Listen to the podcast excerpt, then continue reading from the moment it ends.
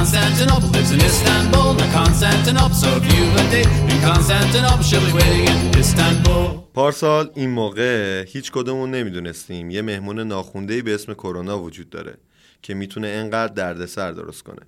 هر کدوممون مدل خودمون داشتیم از تعطیلات تابستونی لذت میبردیم.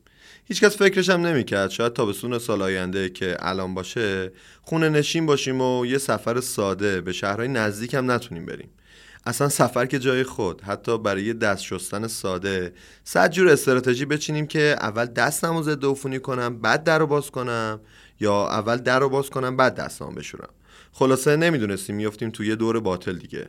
شاید شمایی که الان دارین صدای ما رو میشنوین جز اون دسته افرادی باشین که پارسال این موقع بلیت هواپیماتون تو دستتون بود و با یه چمدون پر از لباسهای تابستونی تو فرودگاه منتظر بودین تا پروازتون رو اعلام کنن. وقتی نشستین تو پرواز هدفونتون رو گذاشتین تو گوشتون و تا خود استانبول موسیقی ترکی گوش دادین. چشماتون رو بستین و صد بار تو ذهنتون برنامه گشت و گذارتون رو مرور کردین که هر روز قرار کجاها رو ببینین. شاید هم جزو کسایی بودین که اعتقاد داشتین هرچه پیش آید خوش آید. تا رسیدین هتل وسایلتون رو گذاشتین و لباس خنک تابستونیاتون رو تنتون کردین و اول صاف رفتین خیابون استقلال. صدای زنگ تراموای قرمز رنگ و موسیقی خیابونی و موج جمعیت که غرقتون کرد انگار تازه مطمئن شدین رسیدین استانبول. یکم که جلوتر رفتین و حسابی گرمتون شد رفتین سراغ بستنی فروشی های معروف و یه چند دقیقه گول تردستی رو خوردین تا بالاخره تونستین بستنیتون رو از دستشون بگیرین. به آخرای خیابون که نزدیک شدین پیچیدین سمت پایین تا برسین به برج گالاتا. بعد از یه صفحه طولانی خودتون رو رسونین به بالای برج تا از اون بالا به کل استانبول سلام کنین. با دیدن ترکیب شیروونی های نارنجی و دریای فیروزه‌ای و صدای مرغای دریایی بالا سرتون تو دلتون گفتین من دیگه هر سال میام استانبول.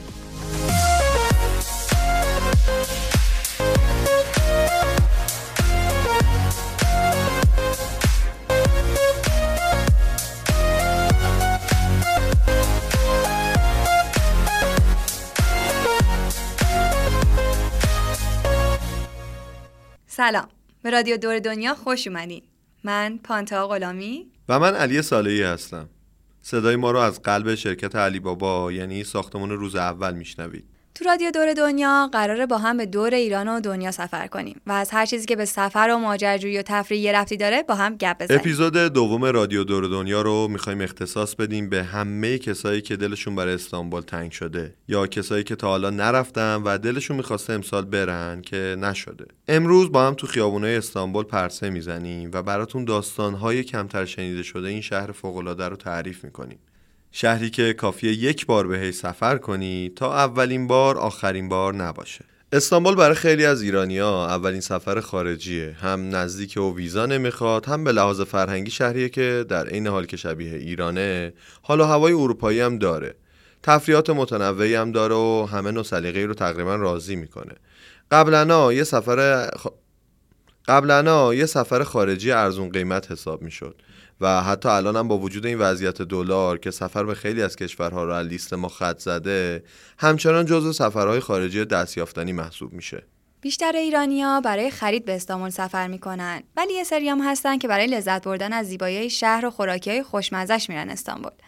امروز به چند تا از نقاط دیدنی این شهر فوقالعاده سر می‌زنیم که ممکنه برای استانبول گردای حرفه‌ای آشنا باشه ولی احتمالا خیلیا کمتر راجع بهشون شنیدن. براتون داستان سراشپز معروف استانبول یعنی نصرت رو تعریف می‌کنیم. با متین لشکری راجع به یه تور شکمگردی هیجان انگیز گپ می‌زنیم.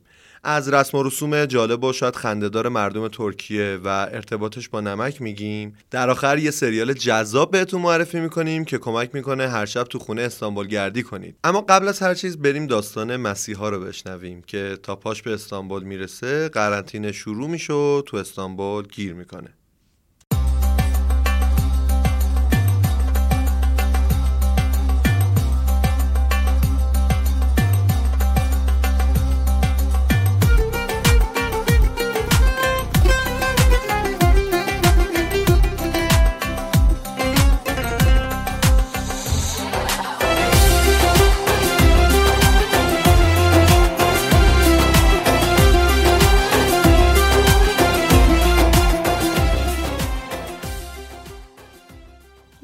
هاشمی که بچه های اینستاگرام بیشتر به اسم مسیحا میشناسنش چند ماه قبل از عید مشغول کوله گردی تو آسیای جنوب شرقی بود. وسط های اسفند 98 که کشورها یکی بعد از اون یکی داشتن وارد قرنطینه می شدن تصمیم می‌گیره خودش رو از سریلانکا به استانبول برسونه.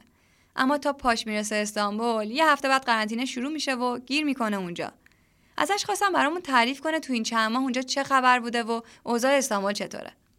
سریلانکا هنوز مورد کرونایی نداشت ولی کشورهای دیگه دونه دونه داشتن کرونایی می‌شدن. منم می‌دونستم که دیر یا زود این اتفاق برای اونجا هم میفته و نمی‌خواستم که اونجا بگذرونم قرنطینه رو چون هوا هم داشت گرم می‌شده و بارونای موسمی در راه بود. و اینطوری شد که از اونجایی که همزمانم یه دونه کار توی استانبول به من پیشنهاد شد من یه ذره بالا پایین کردم. یه روزی پیاده روی خیلی طولانی ده ساعته داشتم و نهایتا تصمیم گرفتم که برم استانبول. اون موقع من سریعا کارم رو شروع کردم و از کنار مردم رد می شدم تو استانبول مثل همیشه می دیدم همه خیلی شلوغ بلوغن و سرصدا دارن و خوشحالن و میگن و میخندن و بعضی وقتا فکر می‌کردم ای بابا اگه اینجا مثل ایران و چین و ایتالیا درگیر بشه اصلا نمی‌تونم تصور کنم که چه اتفاقی میافته. من یک هفته کار کردم و بعدش اولین مورد کرونا تو ترکیه دیده شد و من همونجا نرسیده بیکار شدم. اولش اداره ها و مدرسه ها اینا دونه دونه تعطیل شدن. بعدش هم که مردم وحشت کردن فروشگاه حسابی شلوغ بلوغ شد. دولت هم برای اینکه شرایط رو کنترل کنه تو مرحله اول از مردم دعوت کرد که خونه هاشون بمونن.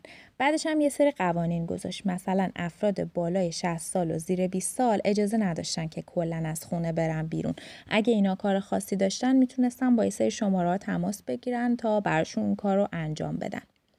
بعدش هم آخر هفته ها رو به مدت حدود دو ماه تمام شنبه یک شنبه ها رو به اضافه تعطیل های رسمی مثل روز جوان و کودک و روز استقلال و اینا رو قرنطینه اجباری اعلام کرد. یعنی حکومت نظامی عملا هیچ کس اجازه نداشت بره بیرون. روزای اول قرنطینه شاید در حدود یک ماه هر شب ساعت 9 مردم می‌رفتن تو بالکناشون یا دم پنجرهاشون کادر درمان رو تشویق می‌کردن چراغاشون هم خاموش روشن می‌کردن. ما هم می‌رفتیم نگاه می‌کردیم. و این برای ما خیلی جذاب و دوست داشتنی بود برای اینکه نشون می‌داد به ما که درسته که هممون الان توی شرایط بدی گیر کردیم ولی تنها نیستیم. و این باعث شد که علاوه بر اینکه ما یه ذره روحیه بگیریم هر شب توجهمون هم به همسایه هامون جلب بشه. و من اینجا یه کارایی می‌کردم از اینجا به بعد که اصلا فکرشو نمی‌کردم هیچ وقت انجام بدم. مثلا واقعا ظلم می‌زدم به خونه همسایه من نگاه می‌کردم. مثلا لذت میبردم از اینکه نگاه کنم به آشپزی کردنشون تماشای غروبشون. وقتی که مثلا دارن به گربه ها غذا میدن یا به کبوترها غذا میدن خیلی برام لذت بخش بود. از یه جایی به بعد وقتی هوا کم گرمتر شد تو استانبول ما زیراندازای یوگامون هم بردیم تو بالکن قشنگ بالکن رو شستیم و مرتب کردیم زیراندازا رو بردیم اونجا و اینطوری شد که با همسایه های بیشتری آشنا شدیم و یه سری از همسایه‌هامون شروع کردن از یه جای به بعد با ما ورزش کردن. یعنی ما اینور یوگا تمرین می‌کردیم اونا اونور واسه خودشون ورزش می‌کردن. مثل این بود که به همدیگه داریم انگیزه میدیم که این کار رو انجام بدیم. حتی من و دوستم تولدم داشتیم. این تولدمون توی زمان قرنطینه بود و یه جشن کوچیک گرفتیم. همسایه هامون هم از اون ور برای ما دست می‌زدن و تشویق می‌کردن و حتی برامون شم روشن کردن. زمان عید فطر هم که شد اینجا هم مثل یه سری از شهرهای ایران رسمه که بچه ها میرن در می‌زنن و شیرینی و شکلات و اینا می‌خوان. واسه همین تو خونه هاشون شیرینی و شکلات و آب نبات همیشه دارن. و همسایمون از راه دور برای ما یه سری آب نبات و شکلات و پیچید لای فویل آلمینیوم و بعد چهار پنج بار تلاش بالاخره تونست بندازه اینو برامون تو بالکن و خیلی این اتفاقای بامزه بود که حین قرنطینه برای افتاد تو استانبول. ولی خب بعد از دو نیم ماه قرنطینه یعنی از حدود یک و نیم ماه پیش زندگی در استانبول هم یه جورایی به حالت عادی برگشته. مردم برگشتن سر کاراشون البته با ماسک و دستکش. اولین باری که ما رفتیم پارک بعد همه این غذایا و من یک عالم آدم دیدم بعد مدت طولانی. یه جورایی بود که همش فکر می‌کردم که چطور ممکنه این همه آدم یه جا با هم دیگه جمع بشن. برام عجیب بود. ولی خب مردم خوشحال بودن انگار با انرژی دوباره به صحنه برگشته بودن. چند تا ماشین پلیس هم هی رد می‌شدن و با بلنگو اعلام می‌کردن به ترکی که با رعایت فاصله اجتماعی خوشحال باشید و خوش بگذرونید. اینم باعث می‌شد مردم بیشتر خوشحال بشن و تشویق بکنن پلیسا رو. خلاصه که خیلی فضای بامزه به نظر من این مدت هر چقدر که به آدما سخت گذشته ولی حال طبیعت خیلی بهتر شده. حتی چون تعداد کشتیهایی که تو دریا در رفت آمدن کمتر شده، دلفینا بعد مدت ها اومدن نزدیک ساحل و اسکله ها. الانم که هر بار من میرم بیرون احساس می‌کنم استانبول با یه ماسک سفید زل زده به آدما و منتظره که دوباره چه آدمای محلی چه مسافرا برگردن به حالت عادی و این شهر به روزای خوب گذشتش برگرده.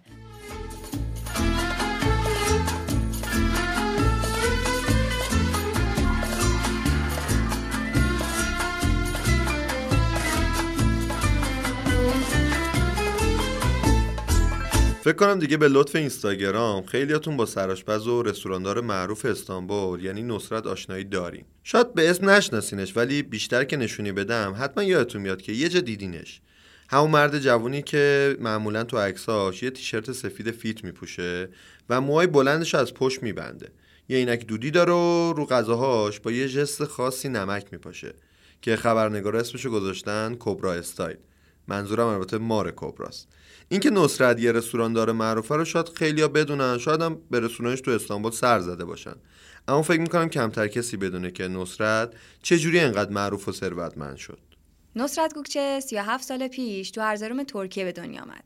پدرش مدنچی بوده و وضع مالی خوبی نداشتن.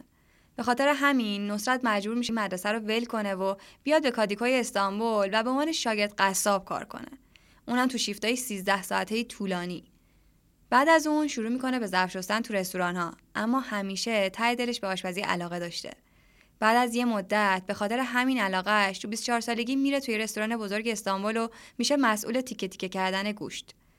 همینجوری ادامه میده تا یه روزی تصمیم می‌گیره بره به یه رستوران آمریکایی و در ازای کار مجانی آموزش آشپزی حرفه‌ای ببینه. دو سه سال اینجوری میگذره تا اینکه بالاخره تو 27 سالگی اولین رستورانش رو تو استانبول افتتاح می‌کنه. اما هفت سال طول می‌کشه تا نصرت شهرت جهانی پیدا کنه. تو سال 2017 نصرت یه ویدیوی 36 ثانیه‌ای از خودش می‌ذاره تو اینستاگرام که تا به امروز حدود 17 میلیون بار دیده شده. تو این ویدیو که اسمش استیک عثمانیه نصرت با مهارت تمام شروع می‌کنه به برش زدن یه استیک بزرگ بعد با همون جست خاصش روش نمک میپاشه چند دقیقه بعد ویدیو سر از توییتر در میاره و دست به دست میچرخه تا اینکه دو روز بعد برونو مارس همون خواننده معروف یک عکس از نصرت رو توییت می‌کنه و اقبال بلند Salt Bae یا همون آقای نمک تکمیل میشه این آقای نصرت الان نزدیک 15 تا رستوران تو شهرهای مختلف ترکیه و نقاط مهم دنیا مثل نیویورک، میامی، دوبی و اینا داره. اینستاگرامش سی میلیون نفر follower داره و افراد مشهوری مثل لئوناردو دیکاپریو، برونو مارس، دیوید بکام، مسی و کلی سلبریتی دیگه از مشتریای پرپا قرصشن. شاید الان پیش خودتون بگین وای زندگیش از این رو به اون رو شد. ولی خودش اعتقاد داره خیلی هم تغییر نکرده چون هنوزم از صبح تا نصف شب سر کاره. خلاصه اگر رفتین استانبول و خواستین به رستوران نصرت سر بزنین خودتون رو برای یه صفحه خیلی طولانی آماده کنید. راستی بذارین همینجا یه خبر خوبم بهتون بدم. علی بابا به زودی قرار مجموعه کتاب راهنمای سفر به شهرهای مختلف ایران و دنیا رو منتشر کنه که اتفاقا اولین شمارش راهنمای سفر به استانبوله. تو اون کتاب که بخشای مختلفی داره مفصل تمام جایی که باید بهشون سر بزنین و معرفی کردیم. این رستوران نصرت هم یکی از همون جاهاست. آدرس دقیقش و اطلاعاتی که لازمه بدونید و اونجا براتون نوشتیم.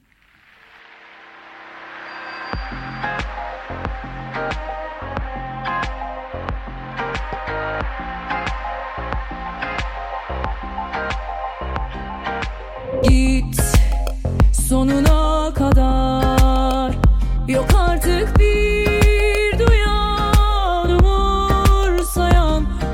Ki aşk ölene kadar تو آیتم قبل گفتیم که نصرت به خاطر ژست خاص نمک پاشیدنش لقب سالت بی یا آقای نمک گرفته. اما داستان نمک و مردم ترکیه سر دراز داره.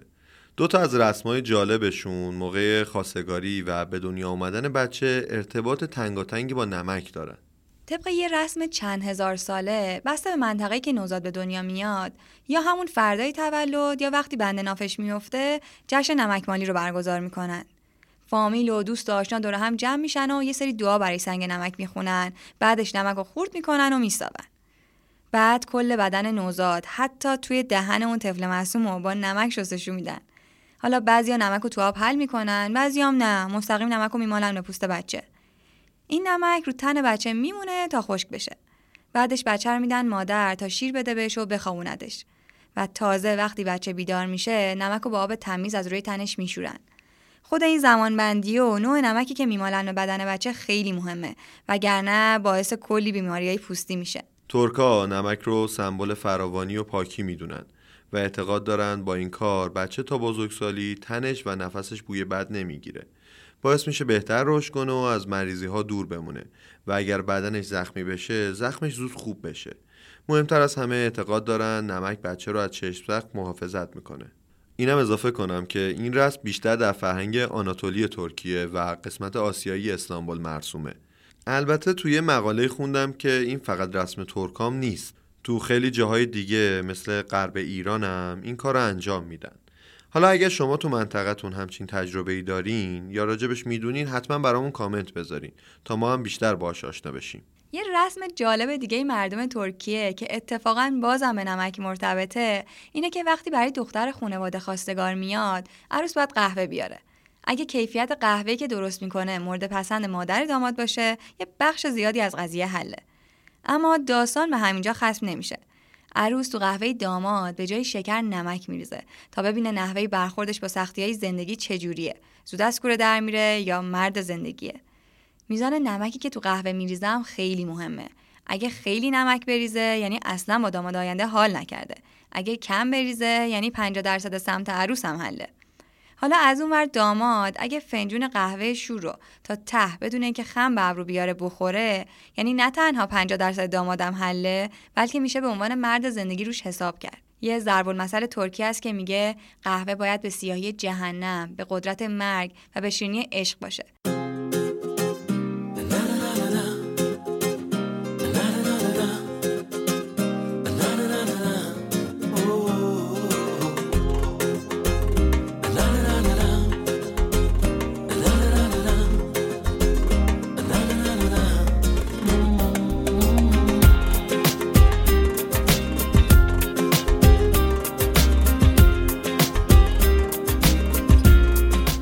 حالا شده با دیدن یه فیلم یا خوندن یه کتاب عاشق یه جایی بشین و بخواین بهش سفر کنید؟ اگر اهل خوندن رمان‌های خارجی خصوصا ادبیات ترکیه باشین به احتمال زیاد اسم اورهان پاموک. نویسنده ترک معروف و برنده جایزه نوبل رو شنیدید. اورهان پاموک رمان معروفی داره به اسم موزه معصومیت. کتاب داستان عشق بین کمال که یک تاجر ثروتمند بوده و فسون که دختری فقیر از اقوام دور کمال بوده رو تعریف می‌کنه. داستان بین سالهای 1974 تا 2000 اتفاق میافته و سعی می‌کنه در قالب این داستان عاشقانه تاثیر فرهنگ اروپایی روی فرهنگ شرقی استانبول رو نشون بده. این کتاب سال 2008 به چاپ می‌رسه و چهار سال بعدش هم مرهان پاموک موزه به همین اسم رو افتتاح می‌کنه.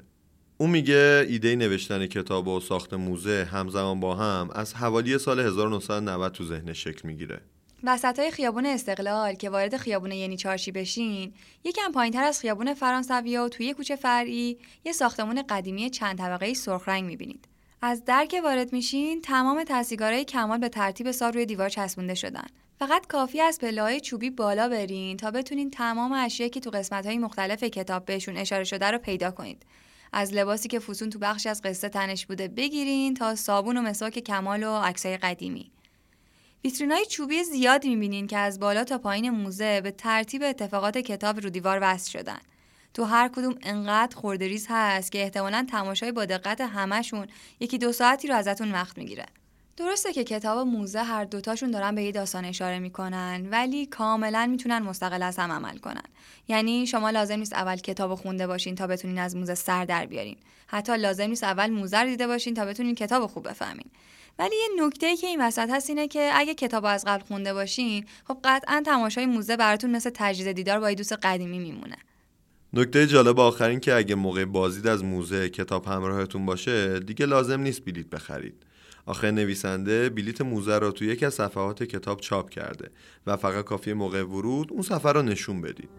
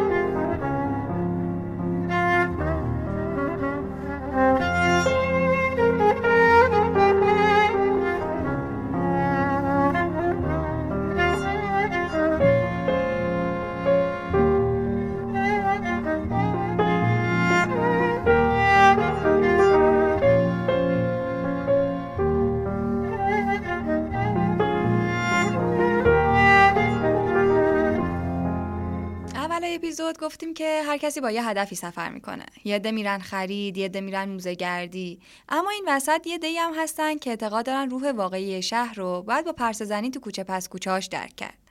این جماعت که خود منم جزشونم دوست دارن تا جایی که می‌تونن با مردم محلی دوست بشن. از خونهای قدیمی محله عکاسی کنن گنجای پنهان شهر یا به قول معروف سیتی جمزا رو پیدا کنن و خلاصه عاشق کشف کردنن. اگه شما هم جز این دسته هستین می‌خوام بهتون یکی از زیباترین پله های استانبول معرفی کنم. دو ردیف پله که اگر از بالا بهشون نگاه کنید شبیه یه موی بافته شدن. البته به چشم بچه های پزشکی احتمالا خیلی شبیه تصویر دی ای هم هست. اسم این پله های خاص و قدیمی کاماندوه که رد پاشون هم تو فیلم ها و سریال های ترکیه هم زیاد دیده میشه. کاماندوها از خانواده های یهودی ثروتمند و معروف استانبول بودن که ریشه پرتغالی اسپانیایی داشتند با وجود همه محدودیت هم که برای غیر مسلمان ها وجود داشت تونسته بودن تو تجارت و بانکداری حسابی رشد کنن و تبدیل بشن به یکی از بانکدارای اصلی امپراتوری عثمانی. البته کلا اینا نسل در نسل تو کار تجارت و بانکداری بودن. اینجوری نبوده که یهو موفق بشن. محلیا میگن آخر قرن 19 بوده که آبراهام سالامون کاماندو تصمیم می‌گیره برای اینکه بچه هاش راحتتر و سریعتر برن مدرسه این پله ها رو بسازه. برای اینکه بهتر بتونید منظورم رو درک کنید باید بگم یه چیزی تو مایه های پلای یوسف آباد خودمونه. اینم هم همون شکلی دو تا خیابون بانکر و بانکلر رو به هم وصل می‌کنه. اگه دوست دارین عکس این پله ها رو ببینین حتما به صفحه اختصاصی رادیو دور دنیا تو مجله علی بابا برید و به اپیزود دو سر بزنید.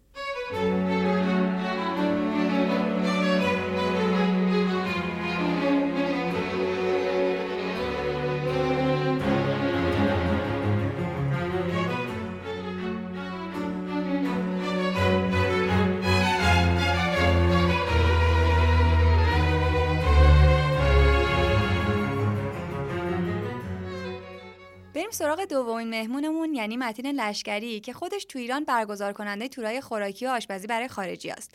به خاطر همین علاقه و کارش دعوت میشه به یه تور خوراکی تو استانبول. متین خودت دوست بیشتر راجع به جزئیاتش بگی؟ سلام پانتا من قبل از اینکه این سفر رو به استانبول برم سفرهای قبلتری هم داشتم ولی این تور خوراکی که این دفعه رفتم خیلی این تجربه رو برام عوض کرد و یکی از بهترین نقاط سفرم بود. دقیقا highlight ش بود. این تور غذایی که من رفتم یه تور شکمگردی بود. تورای غذا مدلای مختلف دارن. از آشپزی گرفته تا پیاده روی تا ممکنه یه جاشو با ماشین بری. این تور پیاده روی بود و اینجوری بود که ما صبح یه جا قرار میذاشتیم. بقیه آدمایی هم که قرار بود بیان تور رو می‌دیدیم اونجا. لیدرمون میومد دنبالمون و یه مسیر پیاده روی رو می‌رفتیم. یه خانم میانسالی هم لیدرمون بود اون روز که خیلی سال بود توی ترکیه لیدر گروه های گردشگری بود و همه جا رو حسابی بلد بود. و قرار بود ما از ساعت مثلا فکر کنم نه صبح تا سه چهار بعد از ظهر یه سره فقط پیاده روی کنیم بریم جاهای مختلف بشینیم غذا تست کنیم و دوباره بریم مقصد بعدی. خلاصه یه شکمگردی حسابی بود و یکی از مهمترین چیزای نکته های این تورا اینه که تو همیشه حواست باشه که چقدر می‌خوری و از همه مهمتر که لیدر حواسش باشه که تو چقدر می‌خوری که هم بتونی لذت ببری از کل مسیر هم که زود سیر نشی. آره زود سیر نشی. اولین نقطه که ما توی تورمون رفتیم محله کاراکوی توی در واقع نزدیک پل گالاتا بود که اینجا یه محله خیلی جذاب و باحاله که اگر یه توریست باشی قطعا نمیری. چون اینجا اصلا یه سری کارگاه های لوازم ماهیگیری و تور ماهیگیری و قایق و اینجور چیزاست. یه جای کاملا کارگاهی یه فضایی نیست که اصلا هیچ توریستی اونجا باشه و یه جای خیلی خلوتی هم هست. ما رفتیم اینجا یه خورده دور زدیم و بعد اینجا توی حالا همون یه حالت یه جای نیمه خرابه طوری بود مثل یه حیات خلوتی که بغلش ساختمانهای دو طبقه بود. ما رفتیم توی این حیات خلوت و مثلا یه میزی گذاشته بودن و ما اونجا نشستیم و یه آقایی برامون چای آورد. حالا ابتدای داستان اینجوری بود که طرف بر... لیدرمون برای ما توضیح می‌داد که مثلا فرهنگ چای توی ترکیه چجوریه؟ اصلا چجوری تشخیص میدی که چای خوب به ترکی چه شکلیه؟ چه رنگ و آبی داره؟ چقدر باید شفاف باشه؟ باید چجوری سرو بشه؟ و توی حین این تور هم همیشه برای تو از اون چیزایی که مربوط به فرهنگ غذای اون کشور میشه میگه. مثلا چیزی که در مورد چای خیلی جالب بود این بودش که توی حالا استانبول قدیم یا حتی جاهایی که مثل اون محله که هنوز آدما خیلی با سبک قدیمی زندگی می‌کردن همیشه یه آدمی بود که یه قهوه خونه کوچولویی داشت مثلا یه زیرزمینی بود که این آقای چای همه رو می‌داد.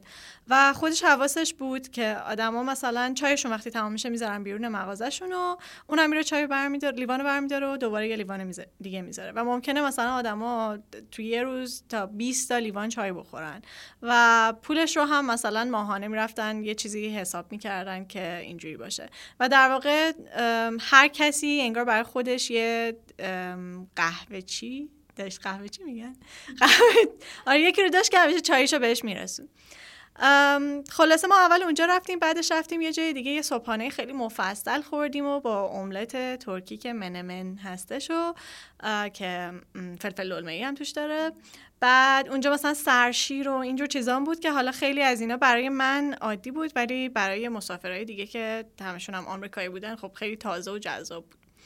یه چیز خیلی جالب برام این بود که چقدر ما تشابهات فرهنگی داریم چقدر چیزایی که من فکر می‌کردم که مثلا تو ایران فقط هست و اینجور چیزا دیدم اونجا مثلا هست و حتی مثلا یه چیزی مثل زیتون پرورده من فکر نمی‌کردم جایی باشه ولی اونجا بود. بعد دیگه از اونجا مثلا رفتیم یه جا شیرینی خریدیم رفتیم باقلوا خریدیم. بعد رفتیم توی قهوه خونه ای نشستیم و با حالا اون قهوه خونه با قهوه ترکی که حالا اونم یاد بگیری که چه شکلیه چجوری خورده میشه اصلا چقدر باید تلخ باشه چقدر باید شیرینش کنی و اینا. اون باقلوا رو خوردیم که حالا در مورد باقلوا یه چیز خیلی جالبی یاد گرفتیم که باقلوا رو در واقع باید برعکسش کنی و اون قسمتی که ترتره رو اول باید بره زیر دندونت و وقتی که بعد که اون تردی رو حس کردی اون نرمی باقلوا بیاد توی دهنت. بعد دیگه از اونجا رفتیم با قایق منطقه کادیکوی سمت یه بازار خیلی خیلی باحالی داره اونجا تو منطقه آسیایی که اونجا یه چیزی مثل بازار تجریش خودمونه. ولی مثلا خیلی بزرگتره. بعدش هم که مثلا ماهی ماهی هم خیلی داره. یعنی تنوع ماهی خیلی زیادی داره و اونجا خیلی جای خوبی اگر کسی بخواد بره غذای دریایی بخوره. ما خودمون حتی مثلا فرداش من خانواده‌مون برداشتم بردم اونجا رفتیم یکی رستوران مثلا ماهی خوردیم. دیگه خلاصه رفتیم اونجا و یه عالم مزه امتحان کردیم و رفتیم این آجیل فروشی ها و از این شیرنی های ترکی خوردیم و یا چیزایی مثل مثلا میوه خشک که چه چیزایی رو ما خوش می‌کنیم مثلا اونجا هم خیلی تشابه داشت. مثلا انجیر خوش اینجور چیزا رو مثلا کاملا اونام داشتن. بعد دیگه انواع خب زیتون و از اینجور چیزا تا اینکه مثلا بعدش هم رفتیم منطقه مودا که مودا یکی از بهترین جاهایی بود که من حتما اگه دوباره برم استانبول دلم بخواد برم مودا رو درست ببینم. چون یه محله خیلی رنگی و باحال و جون می‌داد یعنی کلی سوراخ سنبه داشت و جون می‌داد که بری توش مثلا پرسه زنی کنی. رفتیم اونجا و یه جا ما این کبابای خیلی کثیف خوردیم و بعدش هم رفتیم کوکورک خوردیم که کوکورک در واقع روده بررس که مثل کباب ترکی دوره یه چیزی داره میپیچه و مثلا داره سرخ سرخ که نه کباب میشه کباب میشه. بعد خلاصه اینجوری یعنی مثلا تا شیشه و تا خیلی هم طولانی شد یعنی برای ما تا شیش طول کشید قرار بود تا چهار باشه. ولی مثلا تا شیش طول کشید و بعدش هم مثلا با قایق میای حالا همون جایی که از اول قرار گذاشته بودیم. همین دیگه.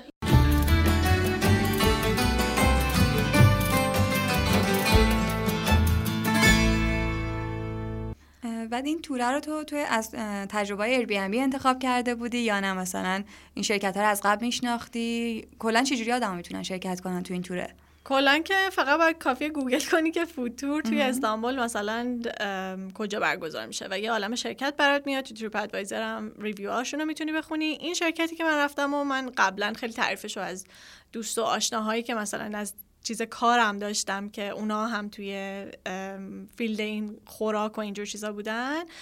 چون این شرکت مثلا تو خیلی کشورها این رو برگزارش می‌کنه. اسمش Culinary Backstreets ه تو خیلی کشورها هست. فکر می‌کنم base شون هم مثلا پرتغال باشه یا پرتغال یا استانبول. این دوتا کشور خیلی تور دارن. ولی کشورهای دیگه هم دارن. و چون من خیلی راجبشون شنیده بودم تصمیم گرفتم که اینو برم. از خیلی شنیده بودم که بهترین جای بهترین شرکتی که می‌تونی باش تور غذا بری ایناست و خلاصه منم با اینا صحبت کردم. بعد میشه از قبل فهمید که چه غذایی قرار سرو بکنی که حالا آدم بدون اصلا حساسیت داره به اون غذاها نداره یا چه جوریه؟ حساسیت و اینجور چیزا رو می‌تونی بگی. حتی مثلا کاملا این مدلیه که میگن قبلش اگ- اگر قرار مثلا حلال باشه حلال نباشه اگر قرار مشروب سرو بشه اینا همه توی description اون تورا هستش نوشته. یعنی هر کی بخواد می‌تونه بر اساس اون چیزی که دلش بخواد انتخاب کنه. ولی غذاها رو نمیگن بهت به خاطر اینکه هدف اینه که خب تو سورپرایز بشی و اینکه احتمالا تو وقتی هم میره این تور غذاها رو نمی‌شناسی دیگه. حالا اگرم بگن خیلی. گفتم شاید مثلا چه بدم یه. عکسی بذارن توضیح بذارن نه نه اصلا نمیگم. شاید مثلا اگه کلاس آشپزی بری بهت بگن که چی قراره بپزی ولی معمولا اینجوریه که خودشون از قبل یه چیزی رو انتخاب می‌کنن و خیلی حق انتخاب نداری مخصوصا که با یه عالم آدم دیگه میری دیگه اونا هم باید در نظر گرفته اه، چیزی هست که من نپرسیده باشم خودت بخوای بهش اشاره بکنی؟ هیچی به نظرم اگر چند بار تا حالا استانبول رفتین و مثلا فکر می‌کنید خیلی رو هم بلدین این تورا حالا چه تو استانبول چه هر جای دیگه یه دید خیلی متفاوتی بهتون میدن و غذاهایی هم که حالا اکثر ماها وقتی میریم استانبول انواع پیده و انواع کباب و نمی‌دونم اینجور چیزا رو امتحان می‌کنیم. ولی خب وقتی همچین جاهایی میری این, این تورا رو شرکت می‌کنی یه چیزایی رو میری م، تست می‌کنی که تو خونه ها پخته میشه. یعنی خیلی کمتر تا می‌تونی توی رستوران های توریستی پیدا کنی. این خیلی تجربه بکرتر و نزدیکتر به اون فرهنگ واقعی مردم رو بهت میده. و اینکه خب اگر اهل غذایین که عالیه. مخصوصا استانبول که خیلی هم طعم غذاها اونقدری با ما فرق نمی‌کنه و معمولا ایرانی ها خیلی دوست دارن غذای ترکی رو.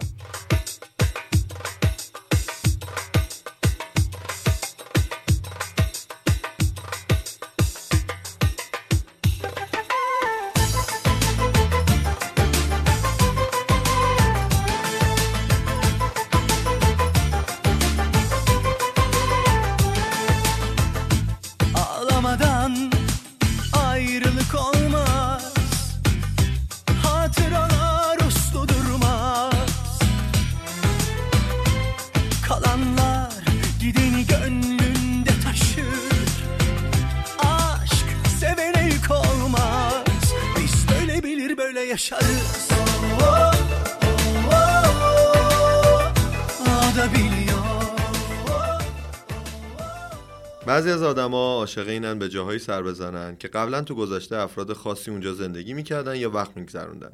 ممکنه یه کافه خاص باشه که پاتوق یه نویسنده بوده یا خونه بچگی های بازیگر معروف. حالا اگه بهتون یه هتلی رو تو استانبول معرفی کنیم که از دوره عثمانی تا الان آدمهای تاریخساز زیادی اونجا اقامت داشتن چقدر براتون جذابه که بهش سر بزنید؟ هتل پراپالاس که 125 سال قدمت داره شاهد سلطنت و سقوط امپراتوری عثمانی دوتا جنگ جهانی و شروع جمهوری جدید ترکیه بوده. فکرشو بکنید آدم های مهمی مثل سلطان های عثمانی آتاتورک یا ملکه الیزابت یه روزی از همین دری وارد هتل شدن که شما وارد میشین. همینگوی زمان جنگ جهانی اول که خبرنگار بوده تو همین راهروهای قدم زده که شما قدم می‌زنید. آلفرد هیچکاک با همین آسانسوری به اتاقش رفته که شما وسط هتل می‌بینید یکی از اتاقای تاریخی پراپالاس اتاق 411 بوده. دیوارای این اتاق شاهد نوشته شدن یکی از رمان‌های معروف جنایی و اسرار غیب شدن یازده روزه نویسندش بودن.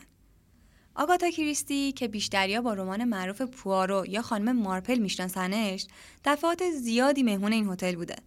هر وقت می اومده صاف می‌رفته تو اتاق 411 و استراحت می‌کرده. اتاق 411 یه تخت دو نفره با رو تختی قرمز رنگ مخمل داره. روی میز چوبی کنار تخت یه تلفن مشکی و یه آباژور سفید رنگه که شب قبل از خواب احتمالا روشنش می‌کرده. درست پایین تخت یه میز تحریر چوبی کوچیکه که آگاتا ساعتها پشت میز میشسته و با ماشین تایپش مشغول نوشتن می‌شده. بعضیا میگن رمان معروفش به اسم قتل در قطار سری و سیر شرق رو تو همین اتاق نوشته. قطاری که مسافرای پاریس رو به استانبول میآورده و اصلا این هتل به خاطر میزبانی از مهمونای همون قطار ساخته شده.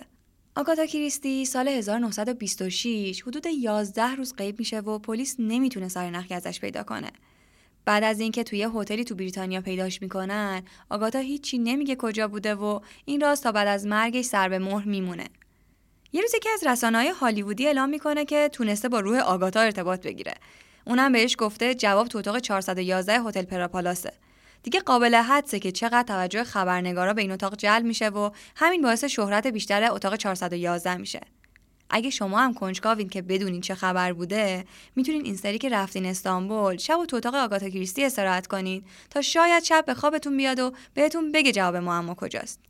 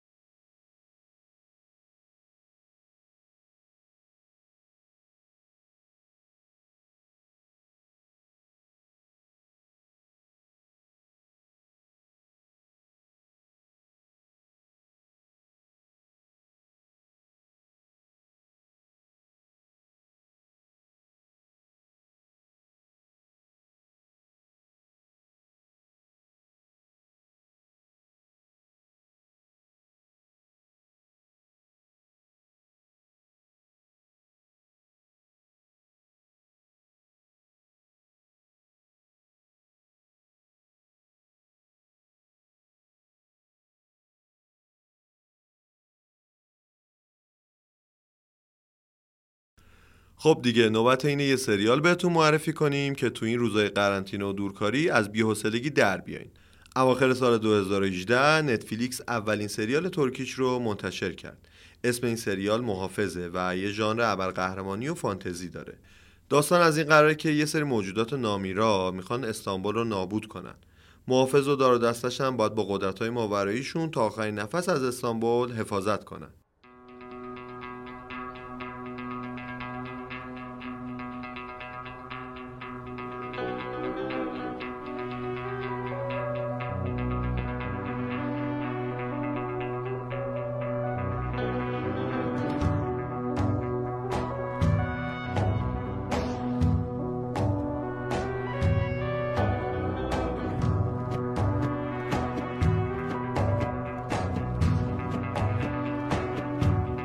سریال محافظ با سریال های ترکی دیگه ای که قبلا دیدید فرق می‌کنه و کیفیت بالاتری داره.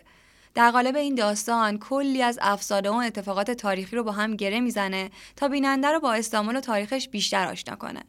فضای داستان کاملا با حال و هوای تاریخی و جادویی استانبول همخونی داره.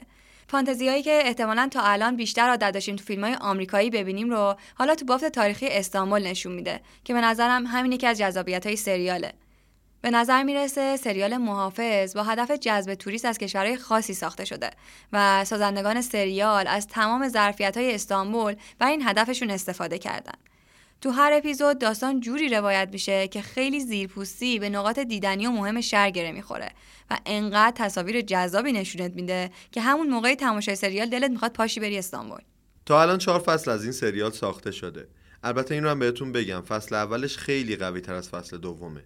اگر خواستین دنبالش بگردین یا باید به اسم ترکی search کنین که محافظ میشه یا به اسم انگلیسی که The Protector دیگه بیشتر از این توضیح نمیدیم که خودتون برین و ببینین.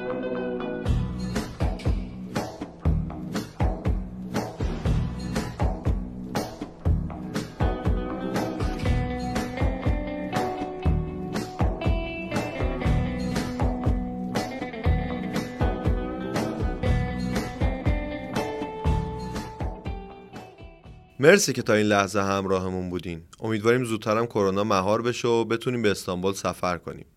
راستی متن کامل هر اپیزود عکس هر چیزی که راجبش صحبت می‌کنیم و اسم آهنگایی هم که ازشون استفاده کردیم رو می‌تونید تو صفحه اختصاصی هر اپیزود در مجله علی بابا پیدا کنید. رادیو دور دنیا توسط شرکت سفرهای علی بابا تهیه میشه و می‌تونید تو Castbox، Apple Podcast، Spotify، کانال تلگرام علی بابا و تمام اپلیکیشن های پادگیر گوش بدید. ما هنوز اول راهیم و نظرات شما می‌تونه به ما کمک کنه هر دفعه بهتر بشیم. پس حتما برامون کامنت بذارین چون ما با دقت همه رو می‌خونیم.